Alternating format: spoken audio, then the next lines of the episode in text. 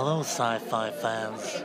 This is Alistair, and you're, mm, you're just listening to the sweet and tasty sounds of the Sci Fi Diner podcast. Live long and prosper. bad feeling about this. Never turning away from the things that want to breed. This is gonna get pretty interesting. Define interesting. Oh god, oh god, we're all gonna die?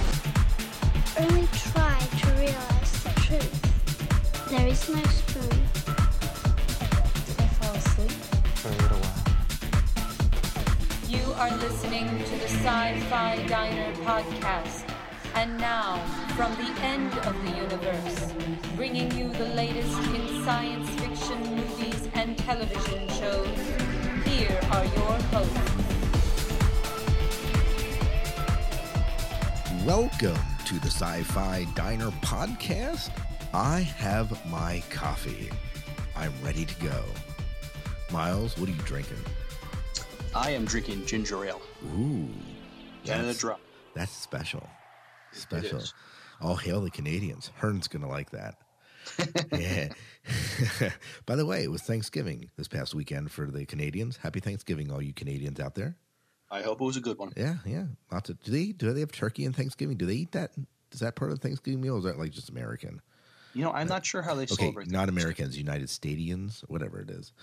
Anyways, my name is Scott Herzog, I am Miles P. McLaughlin. and we are your hosts in tonight's diner. Miles, how's your how's your week been? Um, pretty good. School's school's still going well. Had a little break uh, Monday and Tuesday from school, and uh, yeah. Uh, so yeah, good week. Yeah, spring break or fall break, fall break, Fall break. fall yeah. break. Yeah, that works. That works. Mm-hmm. That's awesome. Well, you know, it's been great for me. I've been kind of just. t- I actually had a chance to kind of lay down and just kind of relax, which I haven't done in a while. My this past weekend, my in laws were in, which I absolutely, I actually love these guys. But um, you know, it just makes for a busy weekend. My father was in the in the hospital for a little bit, uh, nothing major, but you know, so you know, it just complicates the weekend. And then you know, so by the time I actually get down and sit down and breathe, I'm like, you know, I don't have much. I don't feel like I have much uh, much time for myself. So I felt like I got that tonight. So I feel like I'm clear headed and I'm ready to do this show. It, it should be good. And oh, and I've been watching Chuck. I've been watching Chuck. I'm continuing that. I'm now uh, well into disc two of season one of Chuck. So I'm kind of hooked. It's good, Miles. You got to check it out in all your free time. With all, I mean, there's no other TV shows on you should be watching. No, there, there, there's nothing else. Well, as I was this fall break uh, was was a good opportunity for me to catch up on uh, the shows I'm following. So yeah, um, yeah, yeah. I'm caught up on you know Fringe, caught up on uh, Flash Forward, Heroes. Um, really liking Stargate um, universe. Oh, you know what? It is good. Although you know what, I again, in my opinion, is the second episode. While I loved it, wasn't as strong as the first, but it was still good. Still good. What I like about it is my wife likes it too. So her and I have a sci-fi show we both like. Yeah, definitely. If you heard that little clunk sound, it was me uh, picking up my coffee mug because I'm. I need the IV. Just give me the IV, Miles. I'm going to shove it in my arm with caffeine, and we'll be good to go. It'll be a good show. Yeah, um, actually, I was thinking uh, in school, um, all the guys are drinking lots of coffee, and uh, I think they should just have it pumped into the room. I mean, forget the coffee pot thing. We should just there Right, should be a separate line just for coffee. Maybe they can, maybe they can do like in the Matrix, where you kind of like you're all sitting in chairs to study, and it's plugged into the back of your head, and just coffee's just running through your veins. That'd be kind of That's the cool. I think it would. It would be. I'm all for it. On the menu at the Sci-Fi Diner tonight, we are going to share with you the second part of our interview with Christopher Heyerdahl. If you don't know who, who he is, you are obviously not watching Sanctuary right now because he is one of the major players in Sanctuary and well worth the watch. He's also been in Stargate Atlantis and many, many other shows, Smallville, uh, Supernatural, and the list goes on and on. Also, we find out this week that a major character from Heroes will die. Dollhouse of Smallville keep looking better and better. Sanctuary and Stargate continue to wow sci-fi or sci and breaking record after record. And um, it's obvious by now that ABC cannot get enough of Flash Forward. I'm right, Miles. That's on ABC, right? You are correct. and we find out that there is more flash forward on tap. We hear talk of an Independence Day sequel on the works. Ron D. Moore simplifies the writing of Star Trek for us because if you never got a behind the scenes view of how to write Star Trek, you now know. Saving Private Ryan writer is going to pen the World of Warcraft movie. That should make World of Warcraft fans a little bit happy. Paranormal fans get what they demand what actors are in and out of The Hobbit. McKellen actually, uh, you know, rats them out. And there's a Millennium movie in the talks. And we have two new DVD releases. Actually, make that three. Miles is going to talk about the other one. You have the opportunity now to get Bender's Head and Caesar one of Legend of the Seeker, as well as Batman, Superman, or Superman, Batman, Public Enemies. Full show tonight. And we got to do that all in about 20 minutes. Can we do it? I don't know. And if we can, whatever we don't cover will be in the show notes as always. And you can find those at the sci fi diner podcast.com. Well, let's move into, well, let's, before we do uh, our trivia, let's talk a little bit about show news. This is real brief. I mentioned earlier that we, of course, are going to have the second part of our Christopher Heyerdahl interview. But if that's not enough Christopher Heyerdahl for you, we have videos posted on our website. There's a video pictures link, and you can go and watch YouTube videos that uh, we took when we were at Shore Leave last year of Christopher Heyerdahl and actually many others. Richard, uh, Robert Picardo, Ethan Phillips is in there, uh, Miracle is in there. You get to see her dancing a little bit of hula there, hula there, hulu, uh, hula dancing um, that we kind of conjured into doing, and of course she's in Dollhouse this year. Although we didn't see her in this week's past episode, but she's still in. And we also want to thank everyone that voted for us in the 2009 Podcast Awards. We do not know the outcome of that yet. October 18th is the deadline, so if I get this released in time and you have not voted yet, please vote for us. We would love to have you put in your two cents. And we want to be in the People's Choice Award, Award and the Entertainment category. If you can uh, put us in there, that would be great. Let's do our trivia from last week. Of course, the prize for this trivia was the Justice League original movie. All right. Well, last week we asked, we were really testing your geek cred here and uh, some of your literature knowledge. Um, we asked last week, who is the author of the novel I Robot? And the answer was Miles? Isaac Asimov. Yeah. And have you read a lot of Asimov? I must confess, I, I have not. Oh, you know what? I have read his entire Foundation series, and then he had a robot spin-off series that kind of went along with it. And I am, I was, there was a time where if Asimov, if my had something published, I read it. Collections of short stories and all that. Now it's been a little bit, but I still enjoy reading him, and in fact, I still teach some of the short stories in my classes. So he's definitely a worthwhile and obviously one of the golden age of sci-fi writers that you know was around. Uh, we of course had a winner, and our winner uh, Miles is? Uh, Peachy Pie. I just wanted to hear you say that. but Peachy Pie, uh, of course, won the prize. We kind of we had plenty of people actually write in and, and had the correct answer. So I kind of put all the names in a little cup and had my little daughter uh, pull them out, and that's the one that was pulled out. And the only other honorable mention that I want to mention, and because we had bunches of names, I can't mention them all right now, was Televixen wrote in and said Harlan Ellison did write the screenplay for I Robot the movie which was based on Asimov's work. And there's been people that have been kind of ambivalent about how good that movie was. I enjoyed it.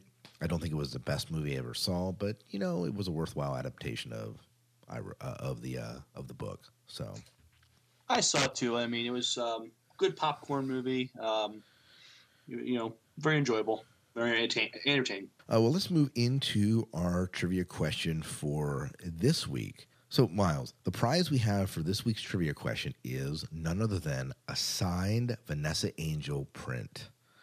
Now, this is a print, uh, a photograph of her, a signed print of when she was in Stargate, SG1, and it's signed not by Miles, although that would be worth a lot of money too, but it is signed by Vanessa herself. So, if you would like a copy, a signed copy of Vanessa Angel from SG1, this is your chance. This is your chance to get it. And Miles, what do they need to answer to get this? Okay, for this week we are asking er- er- Ernie Hudson. He guest starred in the Heroes uh, this past week as a cop who arrested Sylar.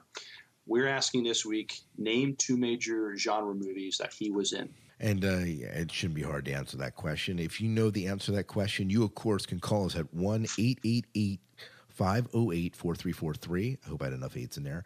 You can email us at sci fi diner podcast at gmail.com or contact at sci fi diner on Twitter with your answers. and we would love to. We had tons of people answer, and if you didn't win, you know, send it again. Please, only one entry per person. Please send your address with it if you can. And um, all entries are always due on the Wednesday, the following Wednesday after the podcast episode has been released by 6 a 6 p.m. Eastern Standard Time. So make sure you get that into us so that we have time to enter it into the show and you have a chance to actually win the drawing. So I kind of had to qualify that there, Miles, because you know I was getting the answers like two a day or two after we were actually doing the recording. So Oh yeah, well you gotta do that. yeah. So, anyways, without further ado, we are going to head into our news in just a moment. But before we do that, we're going to be hearing a promo from the podcast Slice of Sci-Fi. These guys bring some of the best interviews I've ever heard regarding science fiction. They- They're the guys that brought you know Michael Hogan, and you listened to that, Miles, right? The Michael Hogan interview. I, I did. It was, it was a very good interview. Yeah, and these guys, these guys really know their stuff. They've been doing it a long time. They're in like 200 plus episodes, and if you want another good sci-fi podcast to just get into, I, I like their podcast. It's worth listening to. Anyways, here's a slice of sci-fi. Is the long drive to work getting you down? Do you feel like the other drivers want to run you off the road and beat you with the tire iron of life? Relax. Take a break. And let the fun of sci fi news geeking ease your drive time woes. Slice of Sci Fi. It's not as good as having a stormtrooper on your hood, but it's close. Sliceofsci-fi.com.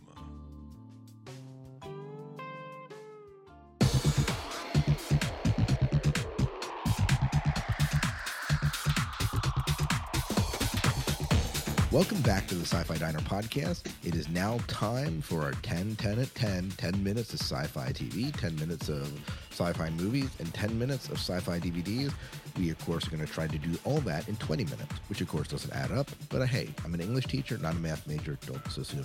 Uh, as we get into our sci-fi news, our TV news tonight, Hearn wanted us to talk about him.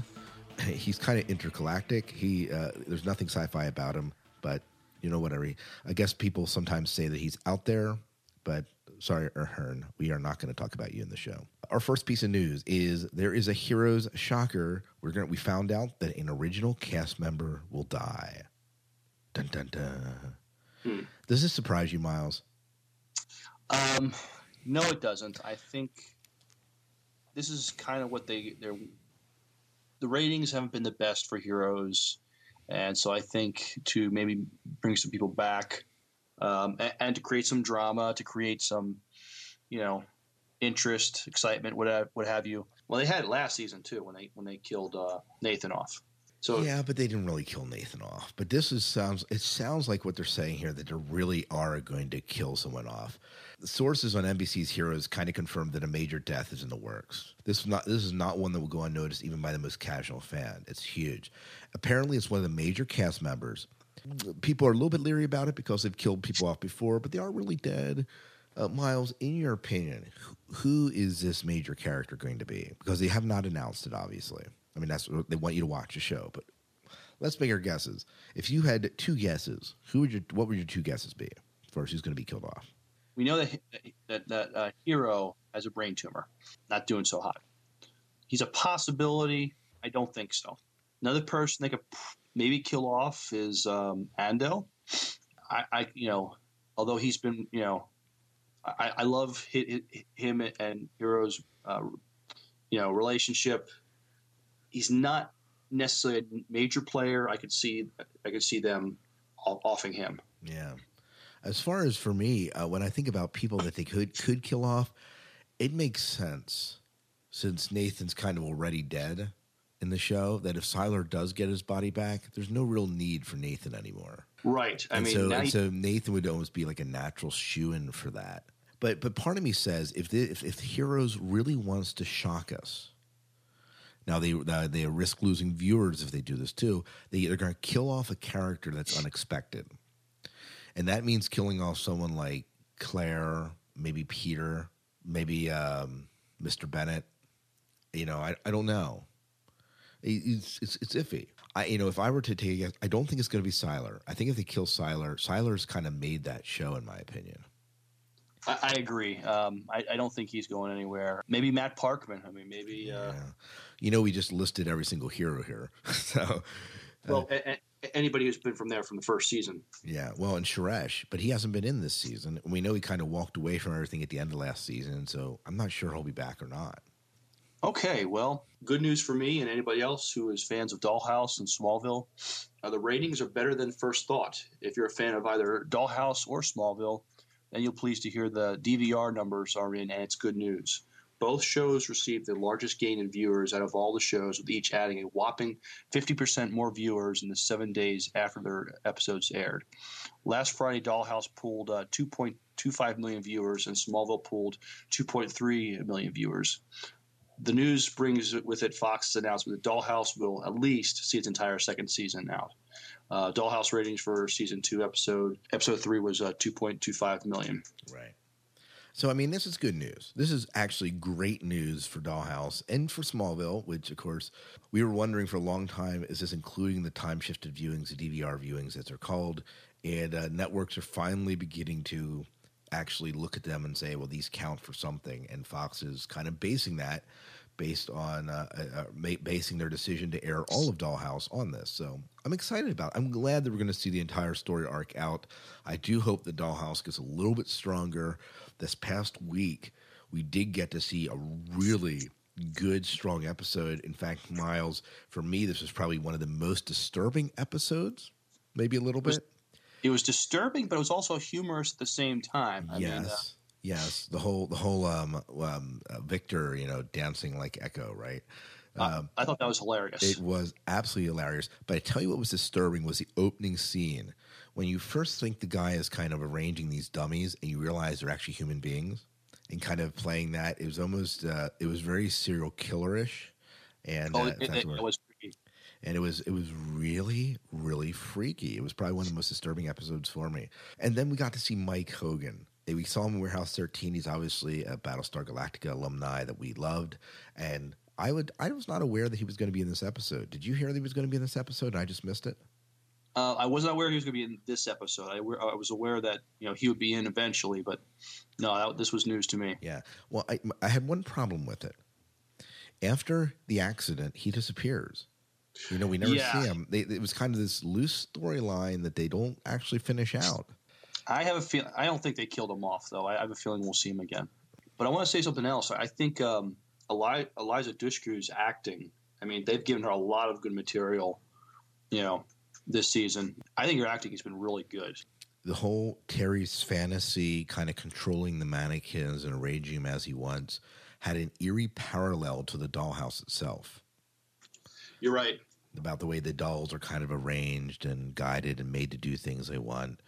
See if that uh, see if they continue to comment on that parallel. Stargate Universe continues to grow. It beat Dollhouse for the second week in a row. Not that that really matters, being once network, once cable, but it was the best ratings for the Stargate franchise since 2005. This second week of Stargate did substantially better than the series premiere, even according to Sci-Fi, bucking the usual TV trend of shows dropping off after their debut episode. Universe showed a modest 4% growth in the total viewers with just shy of 2.5 million people watching, but it made a huge gain of 22% among viewers age 18 to 49 and a 13% between 25 to 54 age range. So that is kind of cool. This, of course, includes the the, the uh, time shifted viewings, but they do not they not includes live plus seven data, whatever that is. Uh, do you know what live plus seven data is?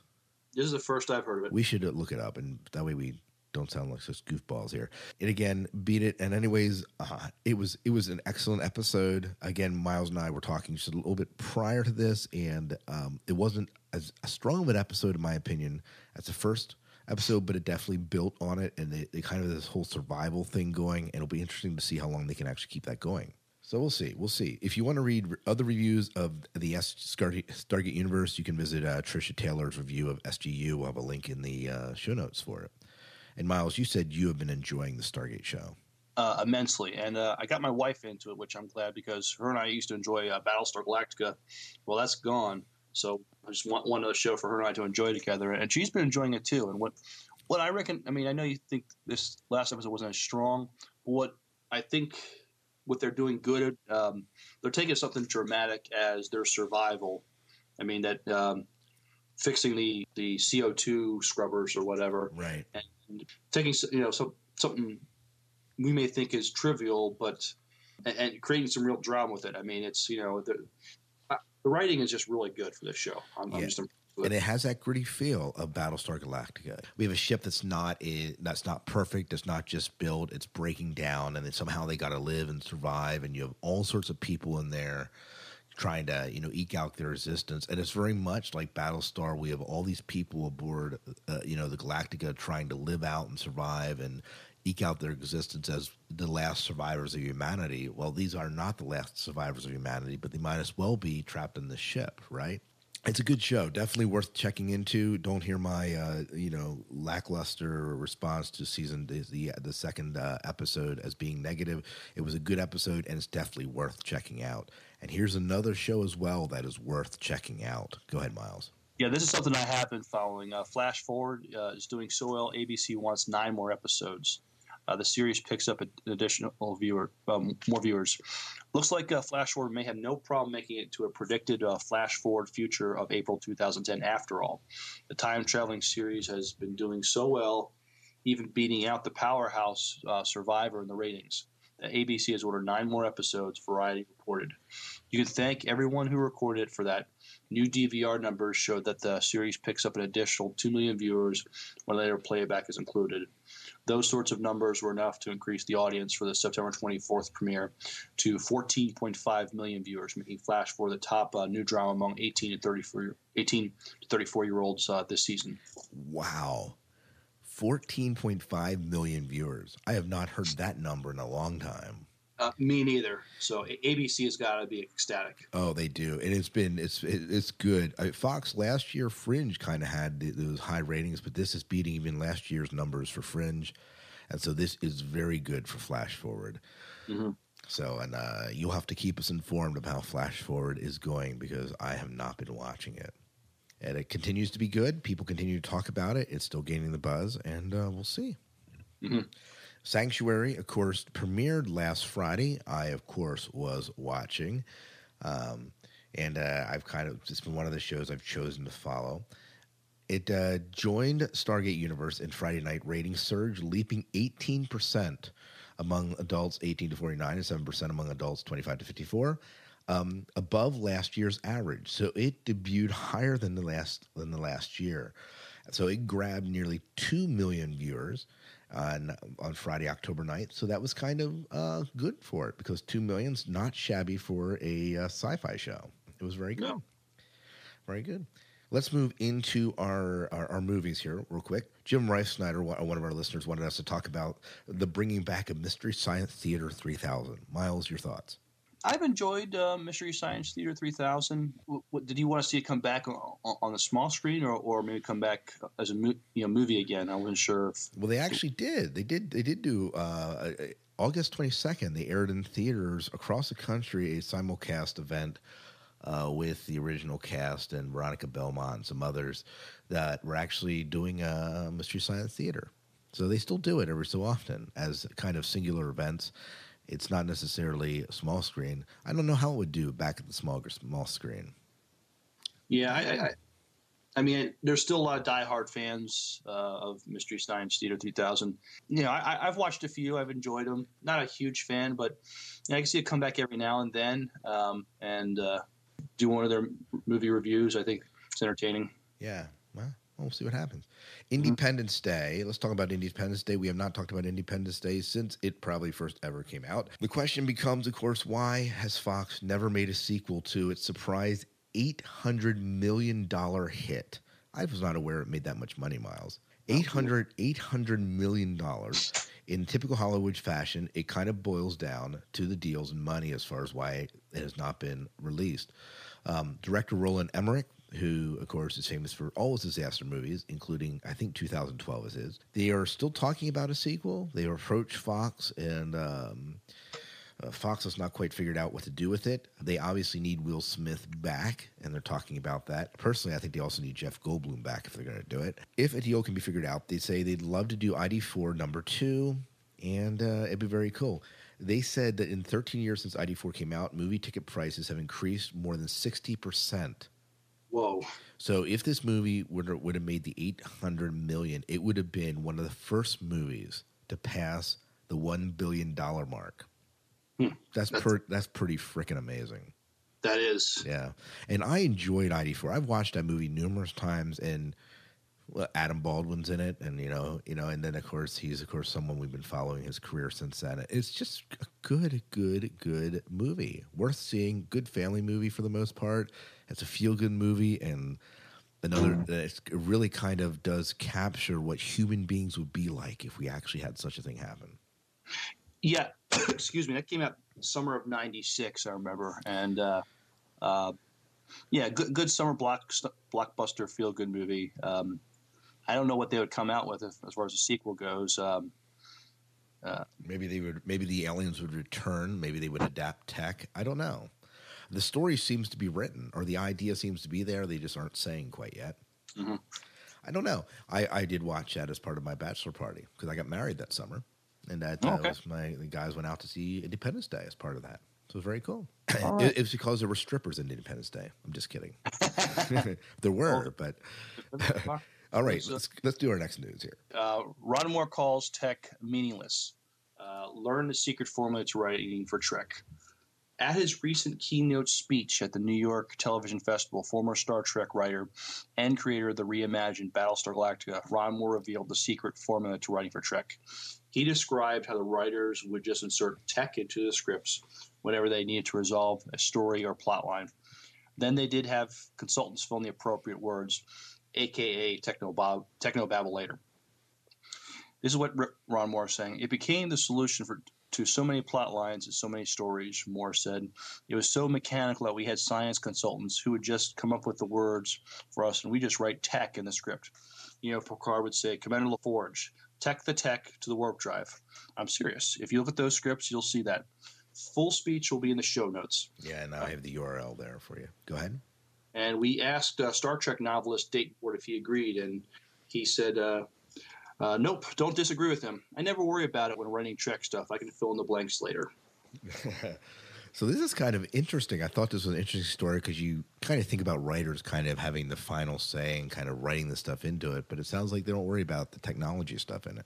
Well, yeah, if, if, you- if you compare Star Trek to uh, Battlestar Galactica, I mean, um, Galactica was not, you know, I mean, it had, had great special effects and all that, but it was definitely a, a character driven show, um, minus the techno babble. I mean, um, the techno babble almost upstaged some of the things Star Trek was doing.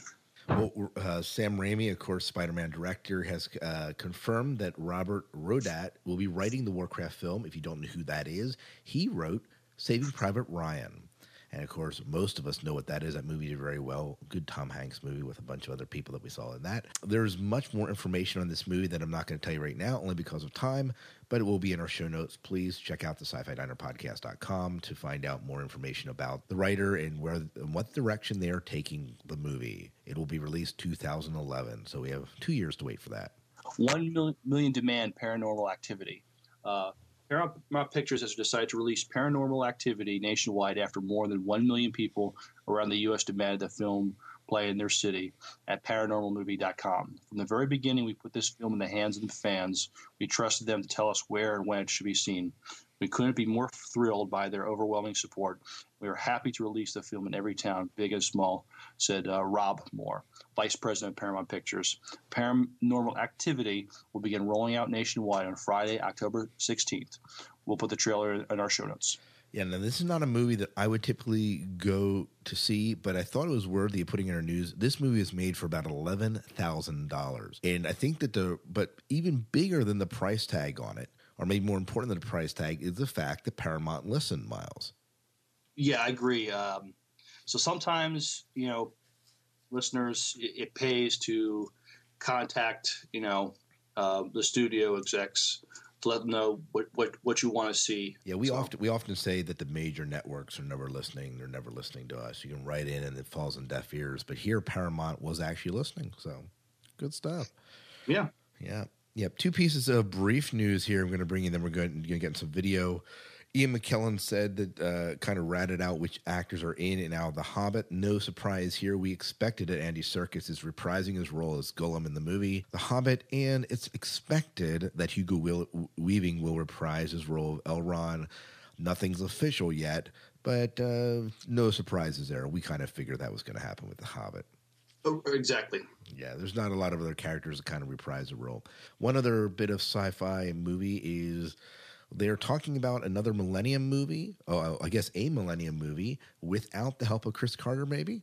Lance Henriksen, H- Hendrickson, who of course is the sci-fi character actor best known for playing a former FBI profiler Frank Black in the 90s TV series Millennium, has been talking about a feature film follow-up sequel for years, and they are now talking about it independent of of Chris Carter.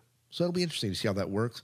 It'll be interesting, definitely, to see if that movie comes in because that whole premise was that in the year 2000, the world was going to end. Okay, we are now nine years after that. So how are they going to solve that?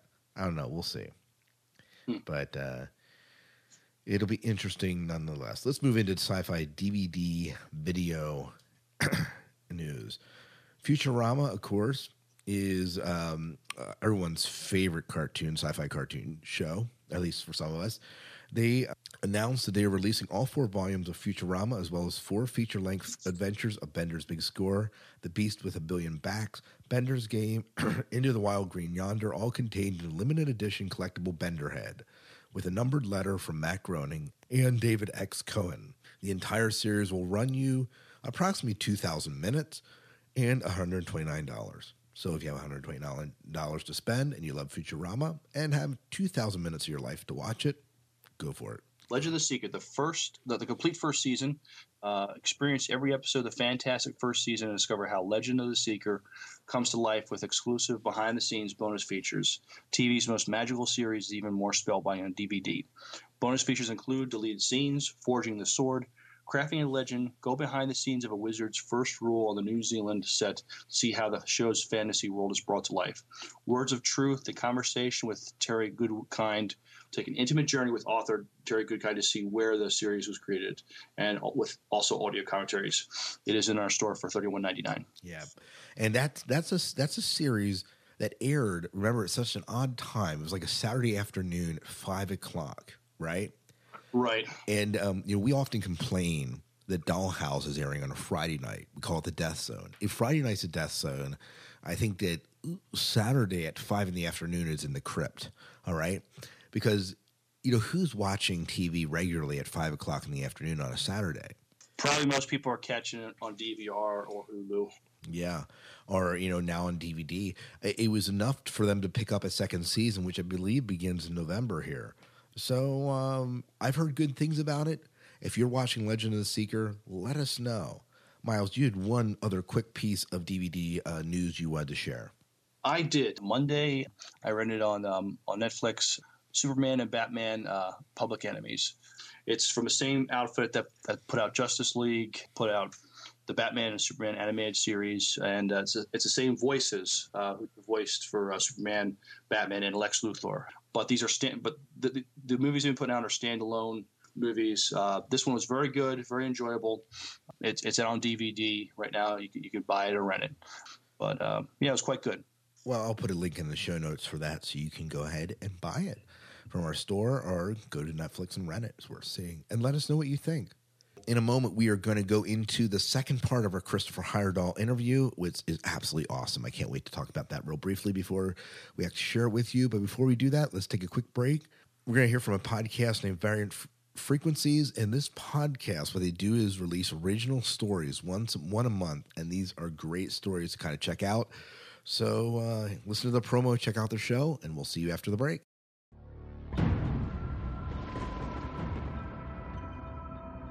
Let our frequencies carry you away.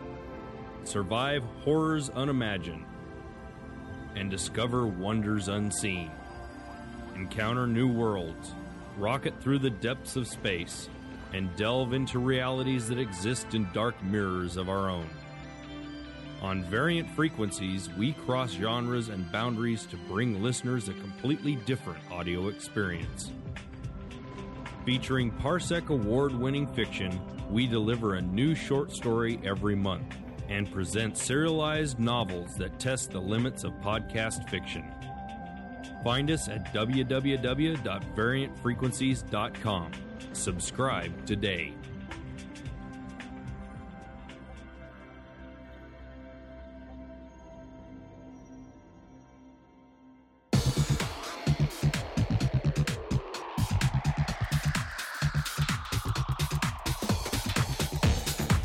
Welcome back after that short break. We are excited to bring you the second part of this Christopher Heyerdahl interview, especially on light of the fact that Sanctuary has aired and is doing quite well. So if you have not watched Sanctuary, we encourage you to check it out. Miles, we don't have much more to say than what we didn't say before about Christopher Heyerdahl, but he was just a pleasure to interview, a pleasure to obviously see at Shore Leave, and we hope someday we can run into him again. Yeah, uh, joy to hear in the interview again. I just remember why it was it was so much fun hanging out with him that day. Yeah, and he, he was just so laid back. It was great. Uh, anyways, without further ado, we are excited to bring you the second part of this interview.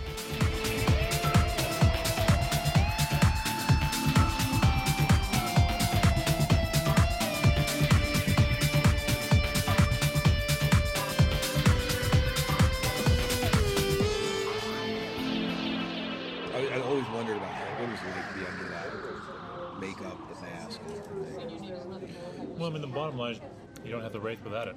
No, you don't. So, suck it up, man. really, that's that's what it's all about. Now, does the mask move fairly easily with your chi? It, it yeah. moves with all your features. So you spoke. You spoke normally. Mm. Then it's like now, voice modulation done after the fact. You have to revoice the whole thing. Right. Anything that I say as Todd is always done after the fact in studio. So you you would record it on set, and then you would go Try sound and, re- studio. try and reproduce what was done on the day. Was that difficult? Sometimes it was very difficult. Other times it's, it's a pleasure. I mean, you got these teeth. You feel it's like suddenly the, the wraith are talking like this. And, you know, it's a choice. That sound It's a very choice, but it's not the way we want to hear it. Right? Right, no. So we have to go and you know get rid of the the huge teeth speech impediment. Right, right. And um, And the modulation's done post production. Exactly. What do they call it? Looping? It's called ADR or ADR. looping. It's actually looping in this thing. Yeah. Sp- Specific is looping because you're actually doing exactly the same text, but ADR is what it's uh, after di- uh, additional dialogue recording. Even though it's not necessarily additional dialogue, but that's, Right. what, that's what they call it. You know, it is what it is. Well, tell us about Sanctuary. This is your. What do you want to hear? Well, did you? f- Is it true you finished filming season two? You haven't started yet, or you're in the middle of it. Keep going. Keep Another going. choice? Toward the end of it. Yes, that's right. we have a winner. ding, ding, ding, ding, ding. Yeah. Tomorrow we start. Um, we start episode uh, two twelve and two thirteen. And those are the final two. The final two. It's thirteen episodes. And is it, is it a two-part ending? Two-part ending. Yeah, we start off with a two-parter and we finish up with a two-parter. And um, so then we'll be done. We'll be done uh, July. Uh, we'll premiere sometime in October. Right. And there's and, and there's the deal. Yeah. Now, does it pick up where we left off? Oh yeah. Absolutely. So we have the uh, the bad guy organization kind of. What do they call it anyway? The cabal. The cabal. Yeah, they've. Um, where do we finish off? We finish off. Um, uh, Ashley has stolen the uh, vampire blood, and she uh, goes to Easter Island. She zorts to Easter Island. She teleports to Easter Island and meets up with uh, Dana Whitcomb, who is uh, the head of the cabal, and uh, hands over the ancient vampire right. blood. That's right. And uh, what does what does Dana say to her? She says something like, you know, "Welcome to your new life," or something like that. and A very evil look, and then you look Yeah. at Ashley, and she's all. um, and so we pick up from there, and um, uh, and we uh, we let it all flesh out. Cool. Was there anything you can tell us about the new season without giving stuff away? Are you sworn to a vow of secrecy that You all, of course. Um, I, I go back and be killed as soon as I ride back. Um, it. Um, I can say, there, the I can say there's way more action this year. There's there are more effects. I think there are more effects in the first two uh, episodes than there were in the first season. Wow. Is that because of a budget, a better budget this year?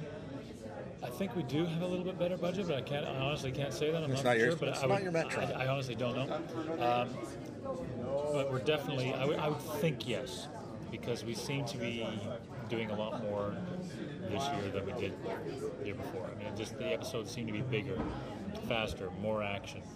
Um, we're we're going into places that I never thought that I never thought we could go. We're, we're traveling all over the world. Um, uh, what can I say? Different uh, possible worlds, realities, whatever. We're all we're going all over the place. It's Wow, so you're exploring everything. It's pretty cool. So, uh, it's pretty cool. You know, some so some characters that we think we know exactly who they are.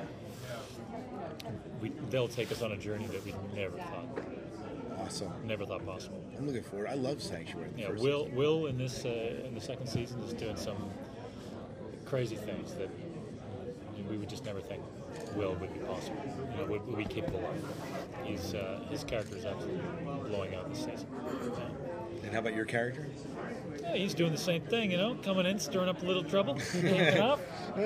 Yeah. Well, mean, he takes off. He's there in the sanctuary when we when we leave in the uh, the end of Right. the first season, and uh, he's uh, he's still helping out the top of the second.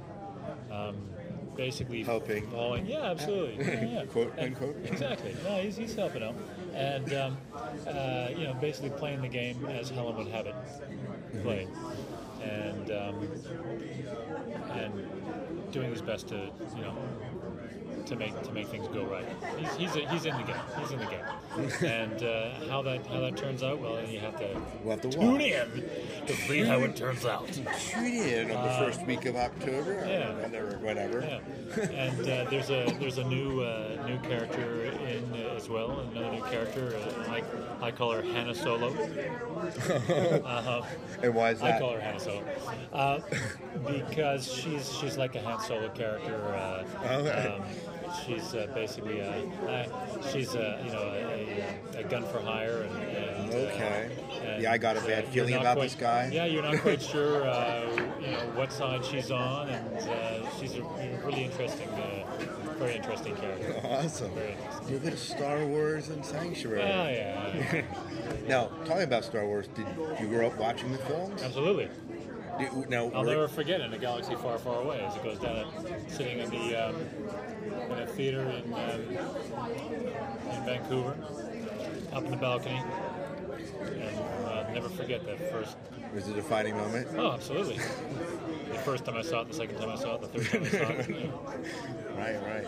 Uh, so, so you grew up watching science fiction. What was the most? Absolutely. What was the most influ- Was Star Wars the most influential, or were you a Trekkie? Or? I was a, I was a Trekkie. I would say, yeah, I've, I've seen all the all the Star Trek episodes, whatever, all three seasons. Um, yeah, I love that stuff. I love that stuff. I, yeah, I was, you know, I'm, a- I'm a Spock lover. I was, I was, I was always pretending exactly, exactly. These ears didn't, are not naturally like this. I Right, right. from You- Just going like this in the playground, year after year after year. you know. Or was that kids holding you up by them in the No, playground? man, that was me doing it all by myself. The ki- kids couldn't reach my ears. at. You're probably I've- always I've tall. always been tall. Yeah, yeah.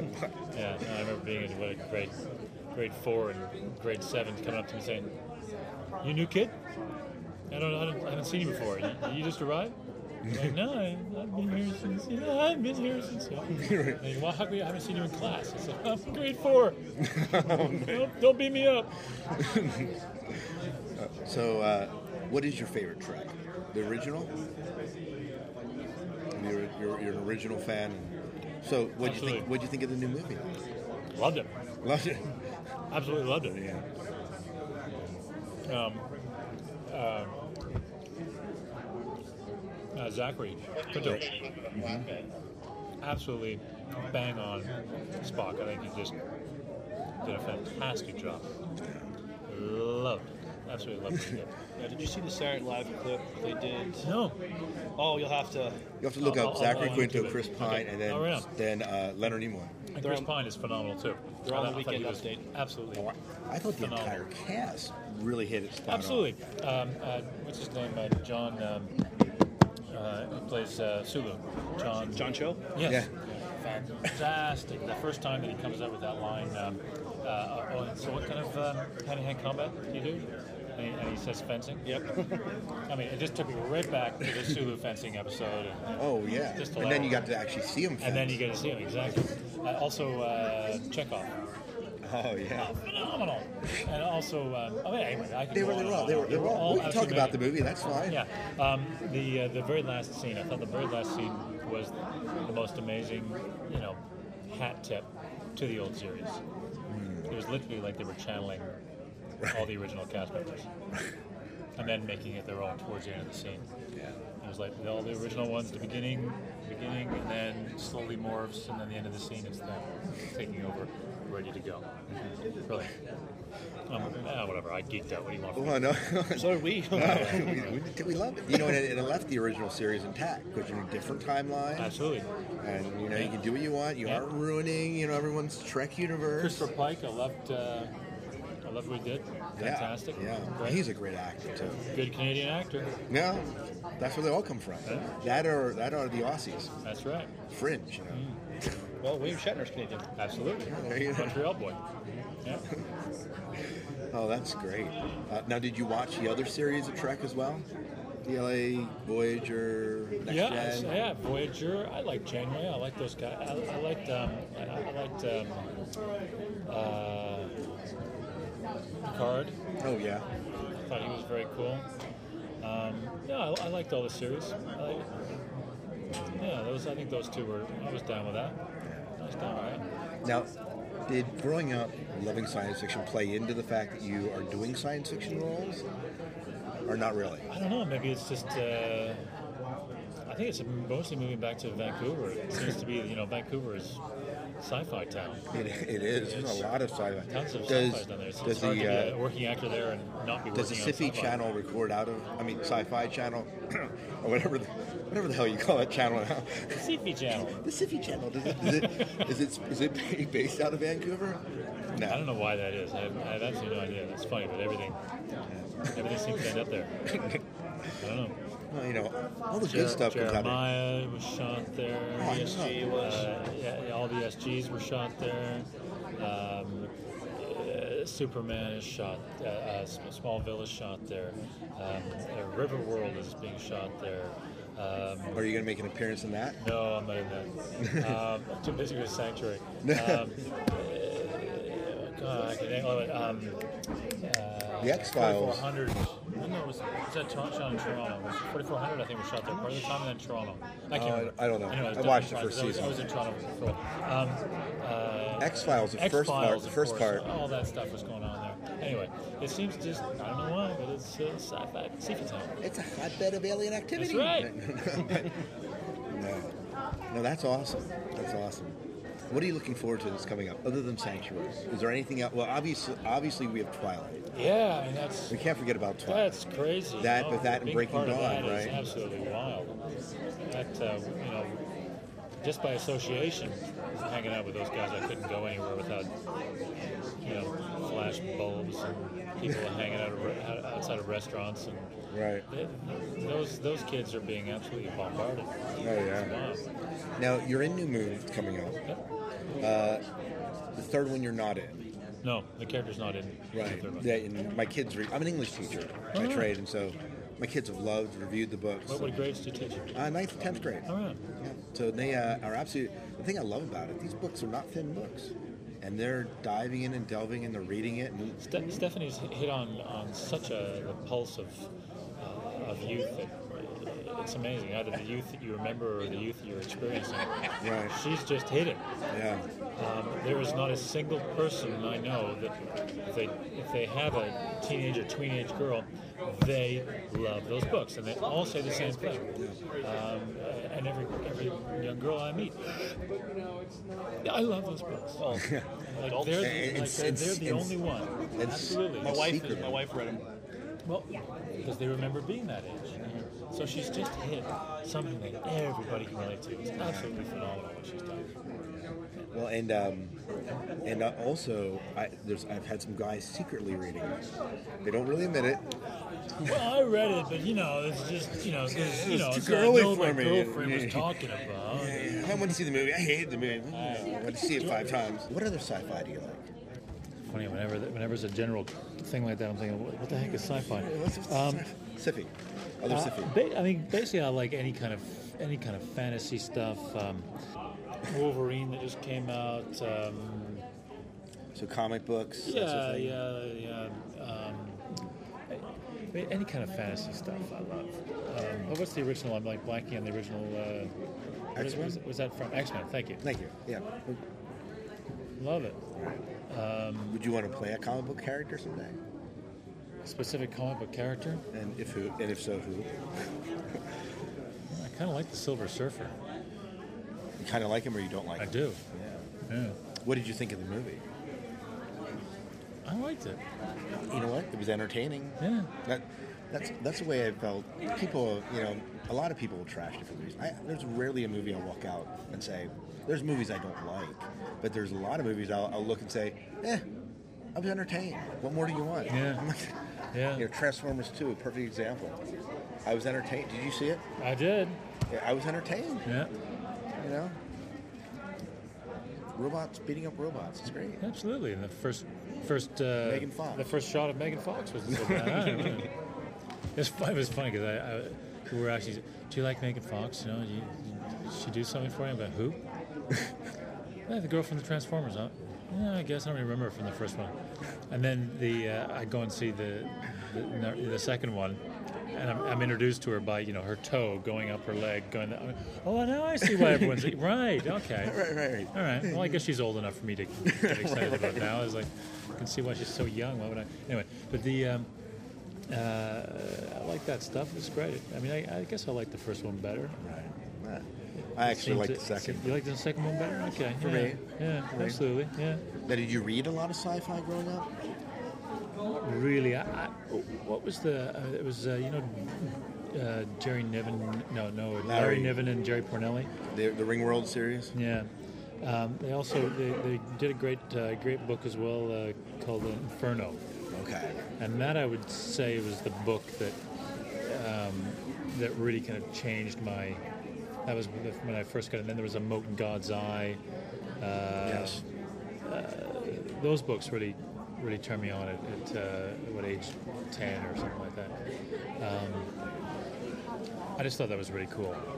Um, anyway, it's not exactly sci-fi so much as uh, It is. Yeah. Out, outer space, yeah, other world. Yeah, yeah.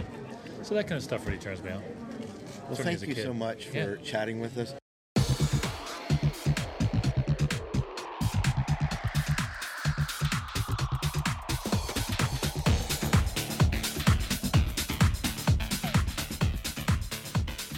Right, we hope that you enjoyed hearing from Christopher Heyerdahl. Again, if you want to see more Christopher Heyerdahl than what you saw in the interview, please do not hesitate to check out the Sci-Fi Diner podcast uh, dot com website and click the link to videos. And we have tons of videos of Christopher Heyerdahl talking about his role in Sanctuary and his role as Todd Wraith in uh, Stargate Atlantis. Well worth the watch. If uh, you're interested in helping uh, support uh, the Sci-Fi Diner, um, we have a uh, we have a donate button on the uh, on the webpage. You can donate as little as a dollar, and then add up as, as much as you feel comfortable with. This will just help with some of the costs of um, you know hosting the website, and uh, if we need any new equipment in the future, um, that would be a big help if you want to help us with that. It'll help us in buying you prizes. You know, hey, you want good prizes? Yeah. You know, just give a dollar or so, and hey, you have a good return on investment for that. Right. Anyways, our show notes, are, of course, also at the sci-fi diner podcast.com, giving you more than we can ever give you in the show. In fact, you can also kind of leave your thoughts about the things we are talking about, the things you want us to talk about that we are not. And you can do so by just, you know, posting a comment after the show notes, which of course is at the bottom of the show notes, which are quite lengthy. We do put up quite detailed show notes, but uh, we feel it helps give you uh, a fuller, fuller part of the conversation we're having here in the Sci-Fi Diner podcast. And we encourage you to check out our Sci-Fi diner store on uh, on Amazon.com. You will find uh, many many um, uh, sci-fi TV shows that are popular right now and movies, um, and you'll you'll find a savings there. And so you'll, you'll save, and also you'll help us. We'll, we'll get a little back for uh, use, use shopping at our store. There's a link on our website. And yeah, you can save up to 30, 40, 50% on DVDs when you buy it there. You can either click on our website or go straight to the store at mysci-fi-store.com. Either way, it'll work. And We- Christmas is coming, so uh, It is. Great place to buy the Bender head for someone who's geeking out in Futurama. You definitely got to do it. We, of course, can find us on Twitter. Um, you can find the Sci-Fi Diner at the uh, you know twitter.com backslash sci-fi diner. You can also find um, me personally, Scott Herzog, on Twitter under Herzog H E R T Z O G, and Miles. They can find you on Twitter. uh, yes, I have. A t- uh, I am Son of War for Twitter. I'm also on Trek Space, uh, Son of War for Trek Space. Yeah. So if you can't get enough Trek, Miles is the one you want to talk to. You can also prove your geek cred by answering your our trivia question for this week, and uh, we have a great prize that Vanessa Angel signed prints calling you, calling you. But you got to prove your worth. Prove that you can walk through the fire. You can pull the sword out of the stove. You can also email the Sci-Fi Diner with that information, with your answers, besides contacting us on Twitter for that at the Sci-Fi Diner Podcast at gmail.com. And you can also call in. Call in your answers, call in your reviews of movies, TV shows, comment on the things that we are talking about. And you can do that at 1 888 508 4343 uh, if I can get the phone number right. And I believe that's it. I believe that's it. So until next week, we will see ya. Until then, good night and good luck.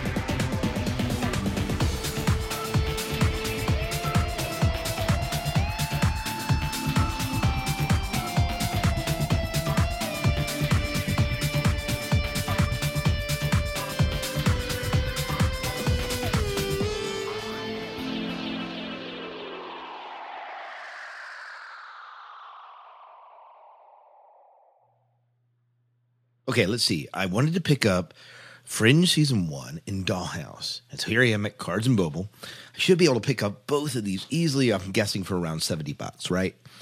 So uh, let me see back in the past book section. Who reads books anymore? Okay, um, into the DVD section. Oh no, F F F F, F Fringe. Okay, season one. Uh, sixty dollars? You got to be kidding me! My wife only gives me an allowance of seventy five dollars. There's no way I'm going to be able to pick up Fringe. Well, what's Dollhouse? Fifty dollars for Dollhouse? It's only half a season, thirteen episodes. Give me a break. I'm not gonna get. I can't get any of these. I get one, but I want both. Wait a minute. What's that?